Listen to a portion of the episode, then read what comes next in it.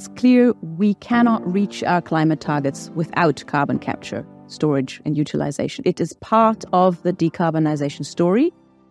Governmental action here is crucial because, on a scale of billions of people, it all boils down to economics.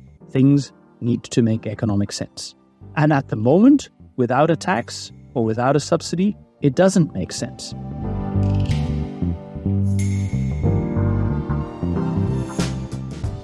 This is Business Insights, a podcast brought to you by global strategy consultancy Roland Berger.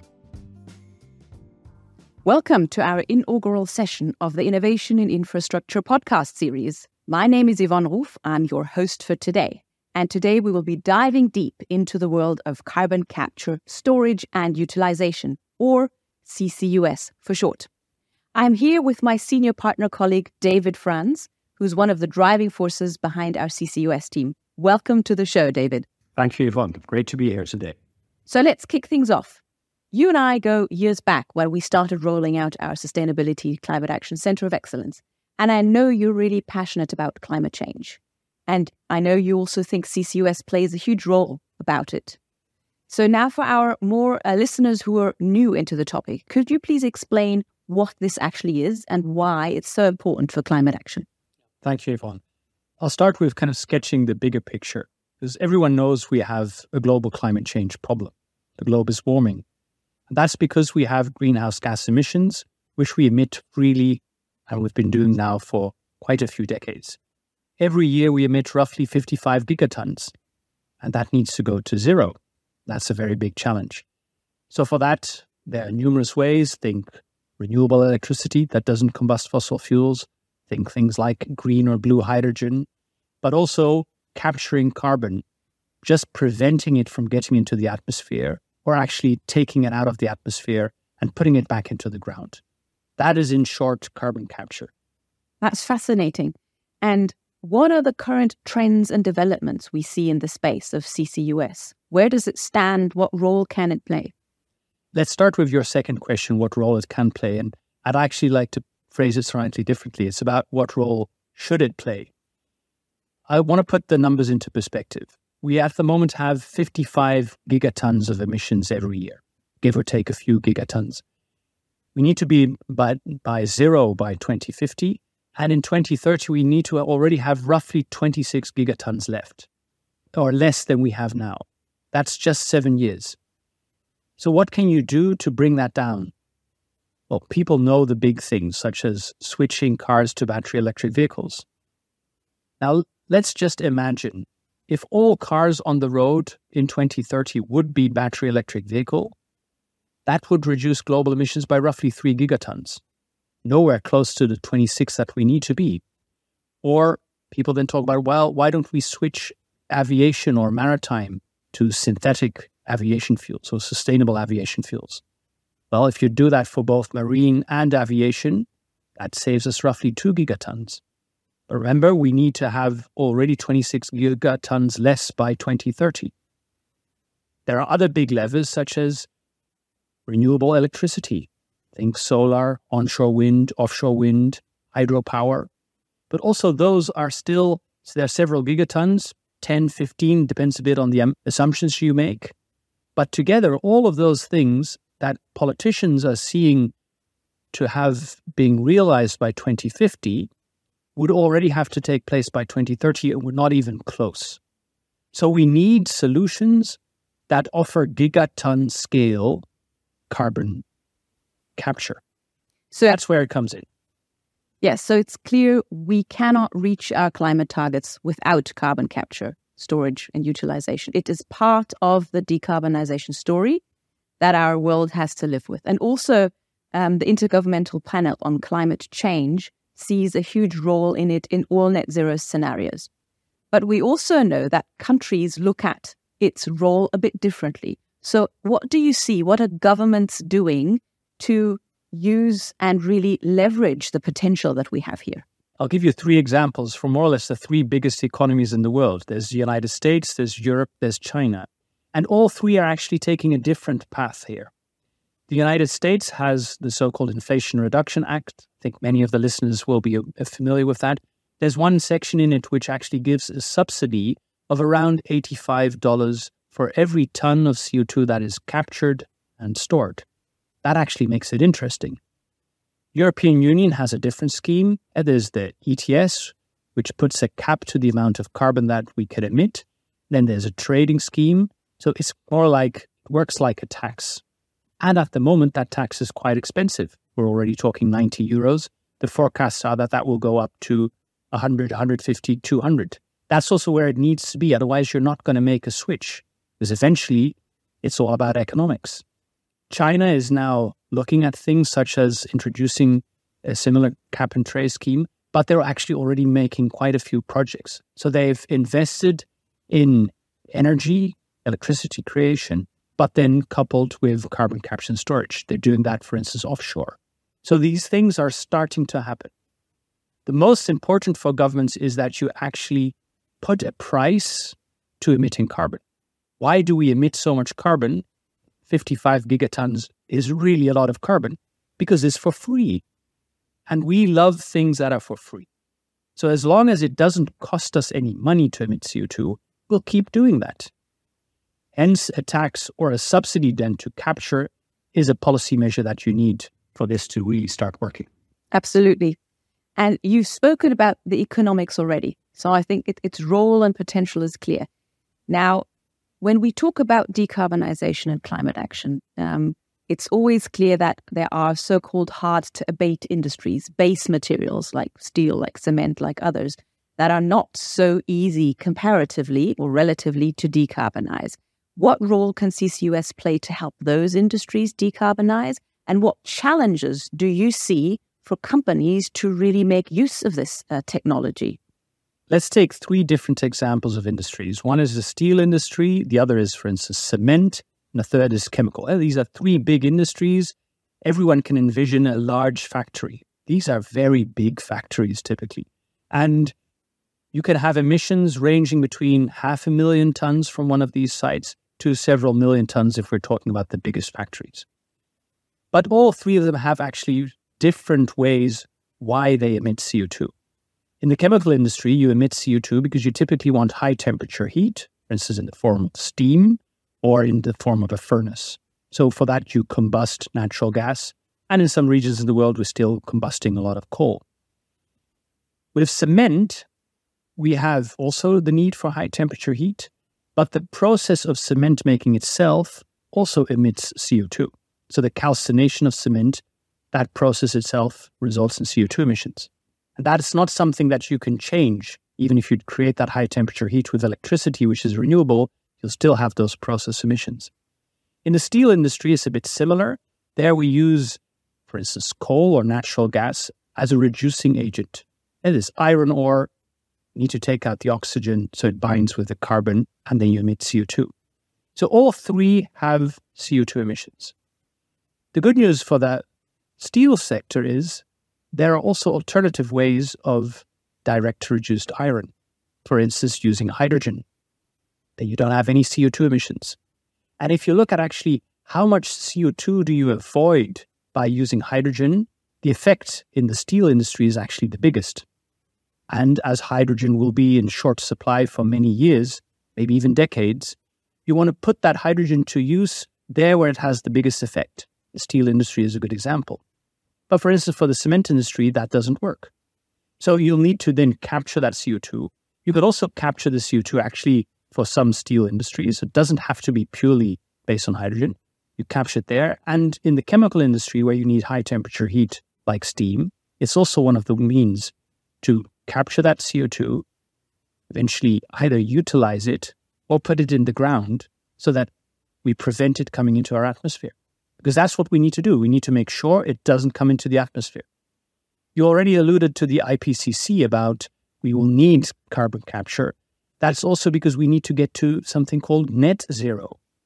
Everyone recognizes that some emissions will remain. So we'll need to compensate for those remaining emissions. That means you have need to have negative emissions somewhere else. You can do that, for instance, by taking CO2 out of the atmosphere think direct air capture, or by combusting something which has a biogenic source, then capturing that CO2 and putting that into the ground. That all sounds so convincing and so straightforward, especially because it seems like the technology has been proven for industries, it's available.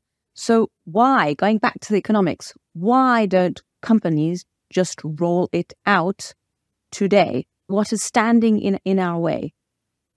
Well, the economics differ per industry, but just to give you a rough number, carbon capture and storage costs roughly 100 euros per ton, up to 150, depends a bit on the industry.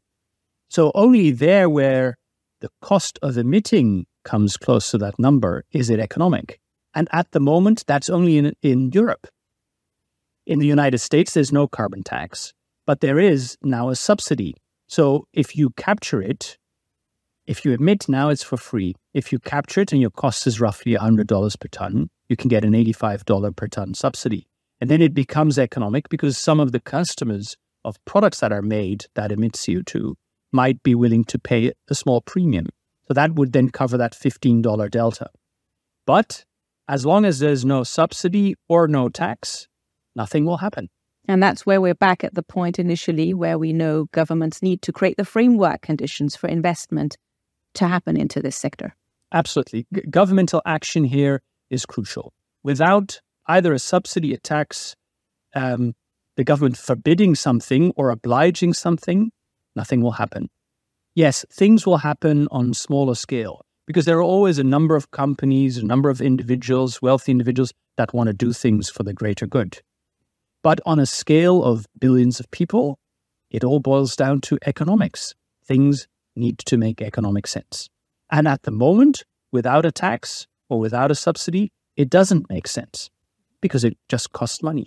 And we should not forget energy is extremely cheap. People in Europe might not see that at the moment because we've just gone through quite an energy crisis, but still, energy is very cheap. There are not many businesses where the cost of energy goes above single digit percentage in their total cost. Why is it cheap? Because we haven't taken into account, for instance, these externalities, such as the cost of emitting CO2. Now, for those listeners who are focusing or hearing about carbon, uh, carbon, carbon capture, utilization, and storage for the first time, there might be a concern about what do you actually do with that captured carbon storage? Is it safe? Will it not emit back into the atmosphere? What do you say to those groups of listeners?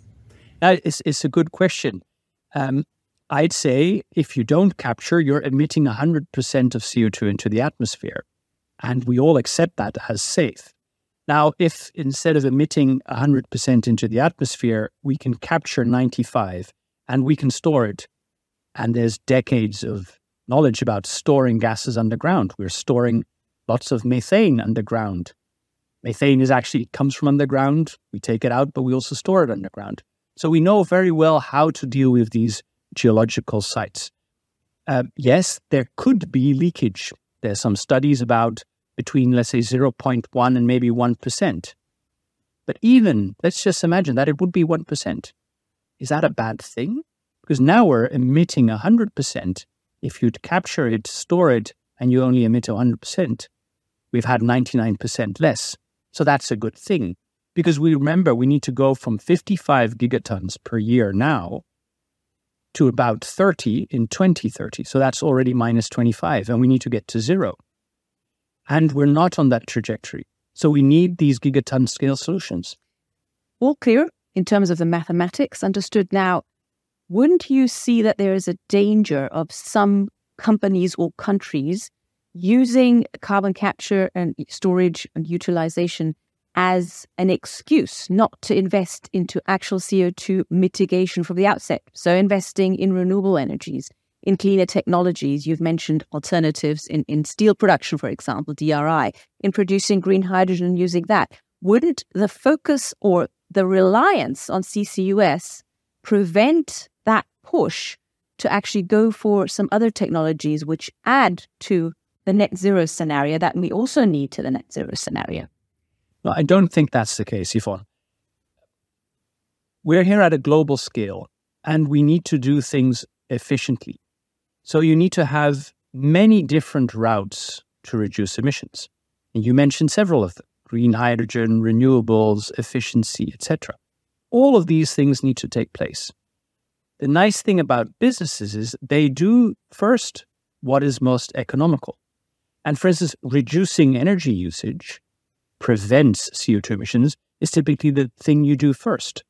And there's actually a lot to be won there. Typical businesses that we work with can reduce their emissions or their energy usage and hence their emissions by 10 to 20% relatively easily without actually costing money. So if you then look at what's the cost per ton of CO2 avoided, it's actually negative. That's great. Using renewables in many cases for electricity generation also has a negative cost per ton of CO2 avoided. Other things such as hydrogen, they don't because there's quite a lot of technology that goes with it. Electrolysis is actually very difficult, but it's one of those pathways to get there. Carbon capture and storage is another. What we see is we need to bring down those emissions. We could do that by just using far less energy, but that's not what we want. If we look at the COVID years, when more than half of the global population was in a lockdown, that's a very, very severe situation. That year, we had roughly minus 7% emissions. The year after, it should have been again minus 7.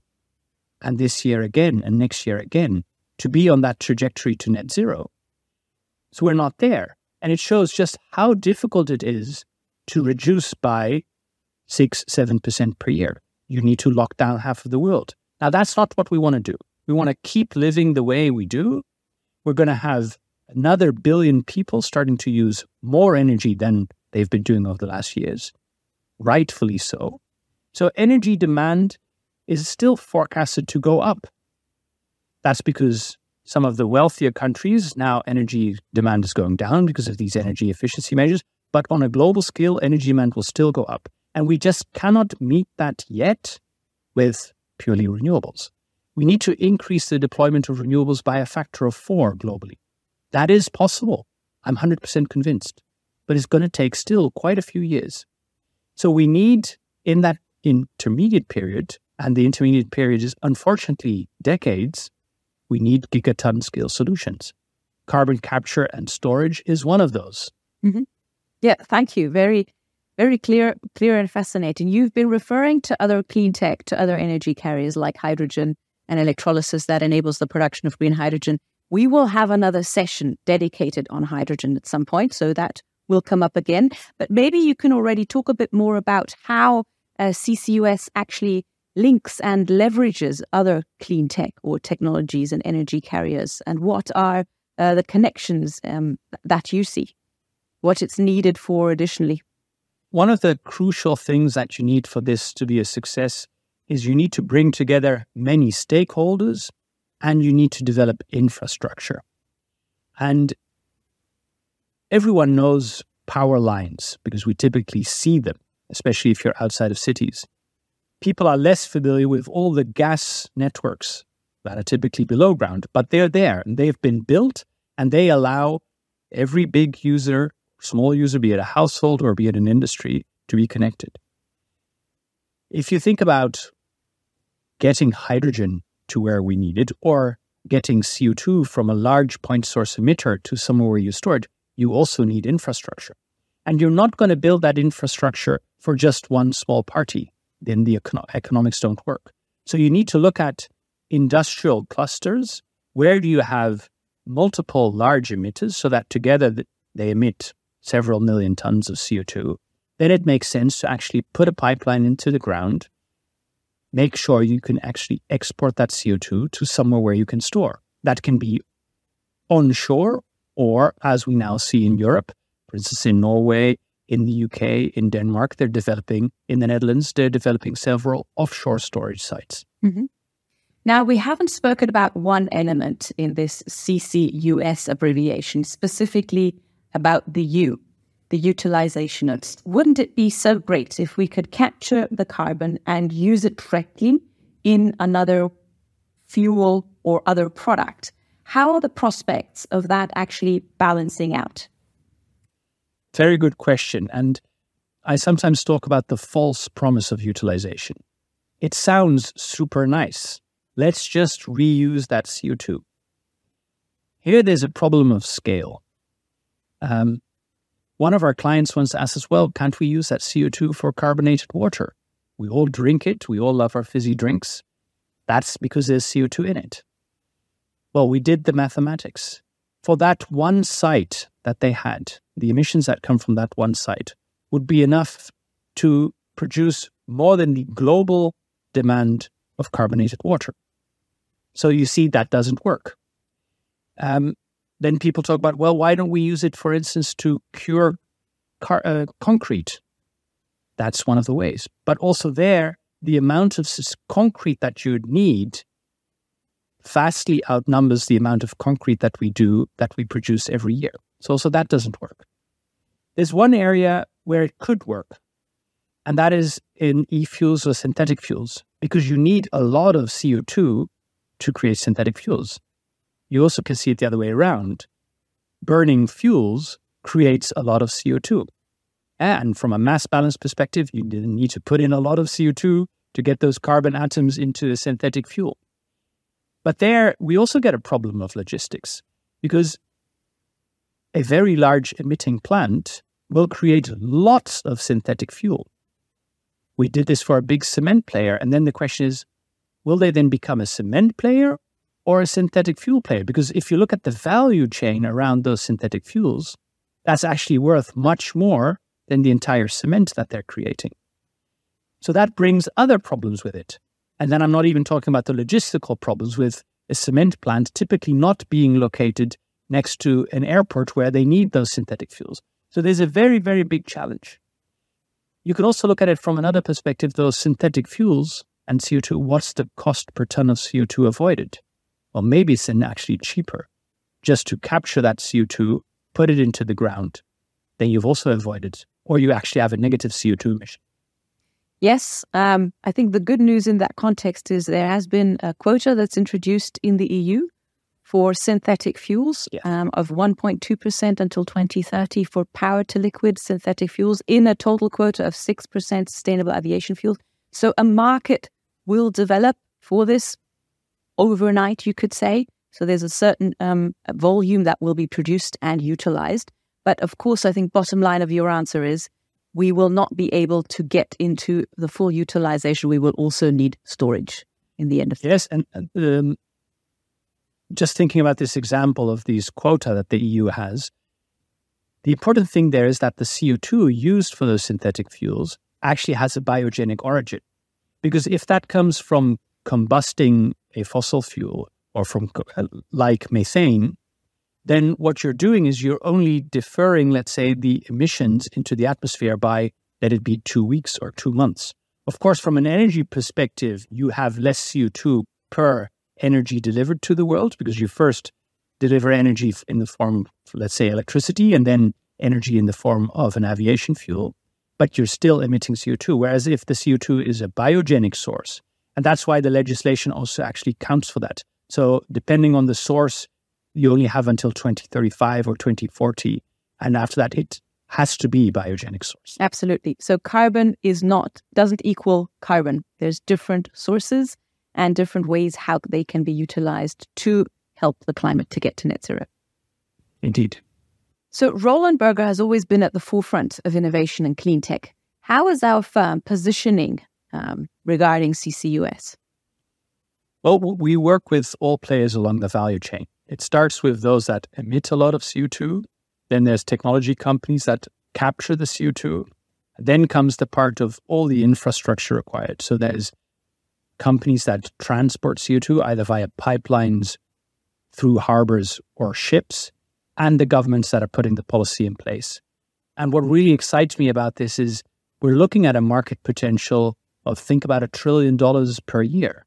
If you have 10 gigatons of CCS per annum at more or less a rough cost of $100 per ton, that's a trillion dollar market.